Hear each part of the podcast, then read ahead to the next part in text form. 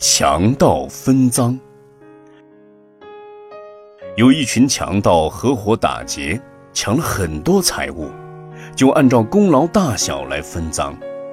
其中，一件鹿野青婆罗衣服，看起来色泽不纯正，就把它划为下等，分给一个地位最低的强盗。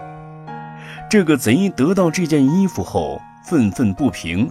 大喊吃亏，他拿着这件衣服到城里去卖，一个长者竟然出很高的价钱来买它。这个贼得到的钱是其他盗贼所得钱财总和的一倍，于是他高兴地跳了起来，就好比世人不知道布施到底是有报还是无报，便稍稍行了点布施。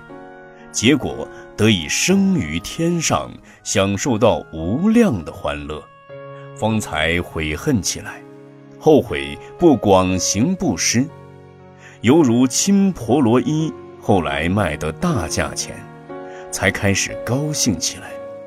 布施也是这样，少施多得，方自我庆幸起来，后又悔恨不多做一点。看来事物要看本质，而不能只看表面。表象往往是虚假的，不应被表象迷惑了眼睛。